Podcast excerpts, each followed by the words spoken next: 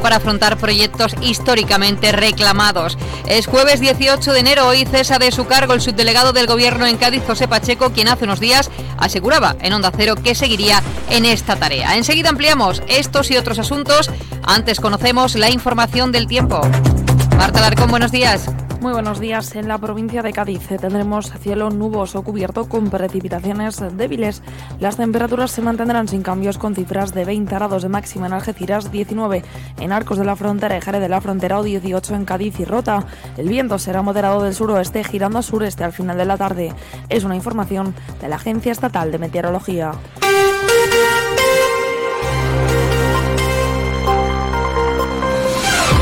Casimiro Mantel Serrano tomó ayer posesión como nuevo rector de la Universidad de Cádiz en un acto desarrollado en el Salón de los Espejos del Palacio de San Telmo de Sevilla y que contó con la presencia del presidente de la Junta de Andalucía, Juan Manuel Moreno Bonilla. El nuevo rector manifestó en su intervención que asumía esta nueva responsabilidad con grandes desafíos en el horizonte durante los seis próximos años de mandato en los que la UCA cumplirá sus 50 años en el marco de la Agenda 2030. Por otra parte, también explico los desafíos estructurales que tiene la universidad por delante, entre ellos aportar soluciones a las apremiantes demandas de la Facultad de Ciencias de la Educación.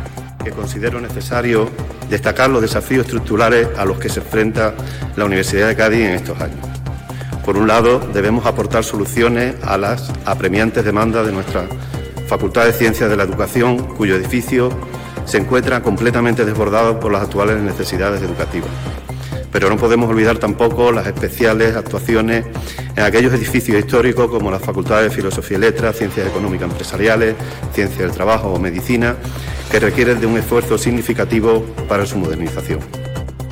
El presidente de la Junta, Juanma Moreno, tuvo palabras de agradecimiento para el rector saliente Francisco Piniella por la entrega constante y lealtad institucional y anunció que la UCA va a contar con una cuantía de 30 millones para los próximos años. Afrontamos cada reto con el mejor de los empeños.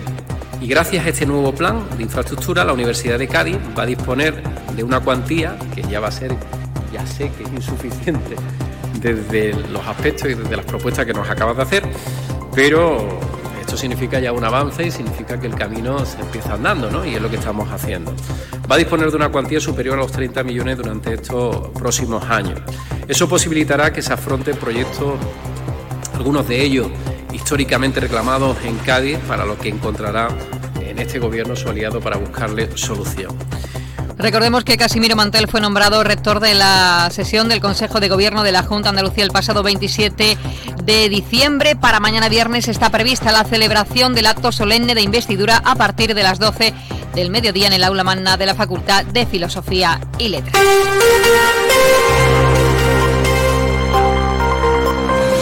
Cambiamos de asunto y cesa de su cargo el subdelegado del Gobierno en Cádiz, José Pacheco, quien hace unos días en Onda Cero aseguraba que seguiría en esta tarea. Jaime Álvarez, cuéntanos. Sí, lo confirman fuentes eh, socialistas a Onda Cero Cádiz. Hoy se hará oficial este cese. Hace unos días José Pacheco confirmaba aquí en Onda Cero que seguiría en su cargo hasta que su partido, el PSOE, dijera lo contrario. Mira, yo, yo creo que aquí en política, igual que llegamos, nos vamos. Y el 2018, hace ya casi seis años, cinco años y medio largo. Y cuando el partido vea estime oportuno, porque hay cambios de, bueno, pues, de dirigentes, cambios de equipos y demás, y se estime la, necesidad de hacer cambios, pues todos se producirán con total normalidad y ya está. Pues tras rumores y filtraciones desde diciembre, llegándose a barajar el nombre de Cristina Saucedo, ex jefa de gabinete de Juan Carlos Ruiz Boix, durante su cargo al frente de la Diputación Provincial de Cádiz, hoy el Gobierno de España cesará al político gaditano. Licenciado en psicopedagogía y diplomado en magisterio y enfermería en 2015, entró como concejal del PSOE en el Ayuntamiento de Cádiz y en 2017 comenzó a formar parte de la Comisión Ejecutiva Provincial de su partido. El 19 de septiembre de 2018 se hizo oficial en el BOE su nombramiento como subdelegado del Gobierno de España. Durante su periodo al frente de la subdelegación se han desarrollado programas como el Plan Especial de Seguridad del Campo de Gibraltar, uno de los principales éxitos del Ministerio del Interior en nuestra provincia de Cádiz. De él destacan su perfil institucional abiertamente dialogante y preparado para el desarrollo de sus funciones. Gracias Jaime y contarles ahora que el que fuera jefe provisional de la Policía Local, Rafael Muñoz, y el técnico del área municipal de de Infraestructuras, detenidos como presuntos autores de cohecho y negociaciones prohibidas, han quedado en libertad con cargos tras haber declarado en la mañana de ayer ante el juez que instruye el caso. Cabe recordar que el Ayuntamiento del Puerto ha mostrado su total colaboración con la Unidad de Delincuencia Económica y Fiscal y la investigación de los dos funcionarios, facilitando además las actuaciones de la policía en las instalaciones municipales. Los grupos de la oposición al gobierno de El Puerto han expresado su preocupación por la investigación y han solicitado al gobierno que lidera Germán Beardo transparencia y también colaboración. Las acusaciones siguen, si las acusaciones siguen adelante, desgraciadamente, entonces actuaremos con toda la contundencia y toda la fuerza para que el buen nombre del puerto de Santa María, nuestra ciudad, no quede manchado. Eran palabras de Fito Carrero de Vox 8.26 minutos. Fino, amontillado, oloroso, palo cortado. Pedro Jiménez. Don Zoilo, todo Jerez en una gama de sherries exquisitos embotellados en rama de la forma más natural, manteniendo toda su intensidad, sabor y color. Gama Don Zoilo 15 años, de bodegas Williams ⁇ Humbert. Somos Jerez. Disfruta con un consumo responsable.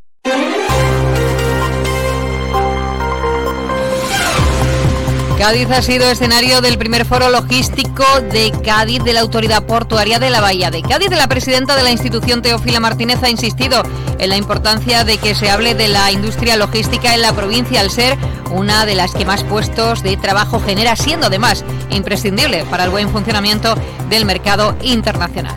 Eso lo estamos viendo ahora con todos estos conflictos en donde las mercancías llegan con, retraso a sus puertos de destino para luego eh, ser transportadas por otros medios de transporte como es el ferrocarril o la carretera hasta llegar al cliente. Eso está produciendo eh, muchísimos retrasos e incluso paradas en, los sistemas de producción de algunas importantes industrias de fabricación. Por tanto, no es una cosa menor.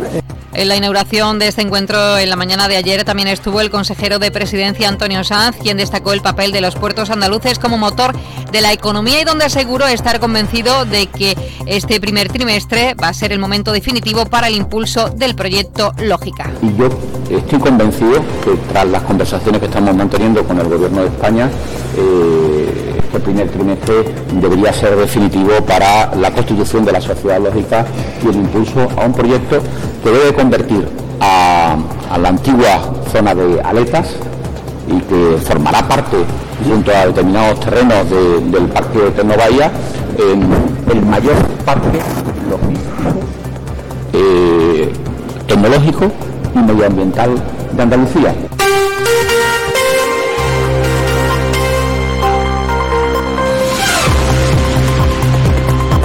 Más asuntos. La plataforma Cádiz con Palestina se va a sumar a la movilización estatal para exigir el alto al fuego en la franja de Gaza. Será el próximo sábado, día 20 de enero a las 12 del mediodía y partirá desde la Plaza Asdrúbal. La movilización se va a desarrollar en más de 75 ciudades. Y hablamos ahora de carnaval. Las coplas continúan en el Teatro Falla.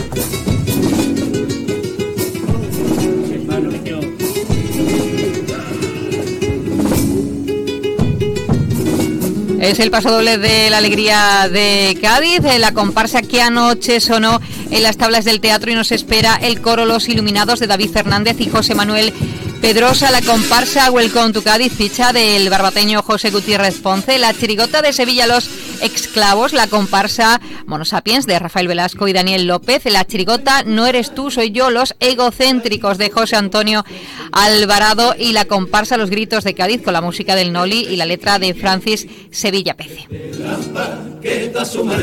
Les recordamos que pueden seguir el concurso a través de esta emisora con José Antonio Rivas y todo el equipo de Onda Cero Carnaval.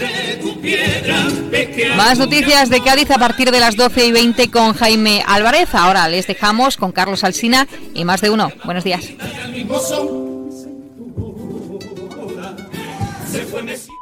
Son las ocho y media, son las siete y media en Canarias. Más de uno. Alsina en Onda Cero. Dirección de sonido, Fran Montes. Producción, María Jesús Moreno, Marisol Parada y Alicia Eras.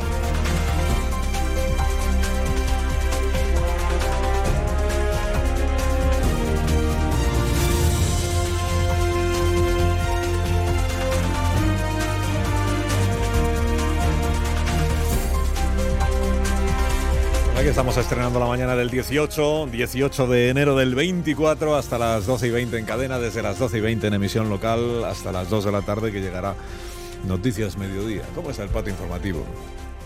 Sánchez predicó en Davos. Viendo la prensa del día en nuestro país, pareciera que tuvo que irse a Davos para tener delante a los ejecutivos de empresas españolas y hacer un discurso dirigido a ellos en inglés. Do not allow yourselves to be dragged along by those radical media outlets and political parties that are obsessed. No se dejen arrastrar, les dijo el presidente, por los medios de comunicación y los partidos radicales que están obsesionados en presentarnos como rivales. Coinciden hoy en su apertura el país y el mundo. Ambos titulan Sánchez pide en Davos a los empresarios que defiendan la democracia. ¿Y cómo se defiende la democracia? Pues el confidencial dice que lo que Sánchez les ha pedido a las empresas es que se impliquen en sus políticas. Y el español dice que les ha pedido reformar el modelo económico dando un mayor papel al Estado. O sea que juntando todo nos saldría que la democracia se defiende apoyando a Sánchez. Editorializa el español. Sánchez ha llevado a Davos su concepción de un Estado tutelar, presentando como nuevo paradigma el viejo intervencionismo.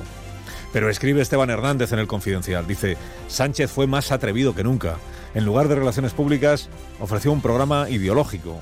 Advirtió de los riesgos que podrían conducir al mundo a un escenario oscuro, marcó el paso a la socialdemocracia europea y se quiso reafirmar como la figura más relevante del continente en ese sentido.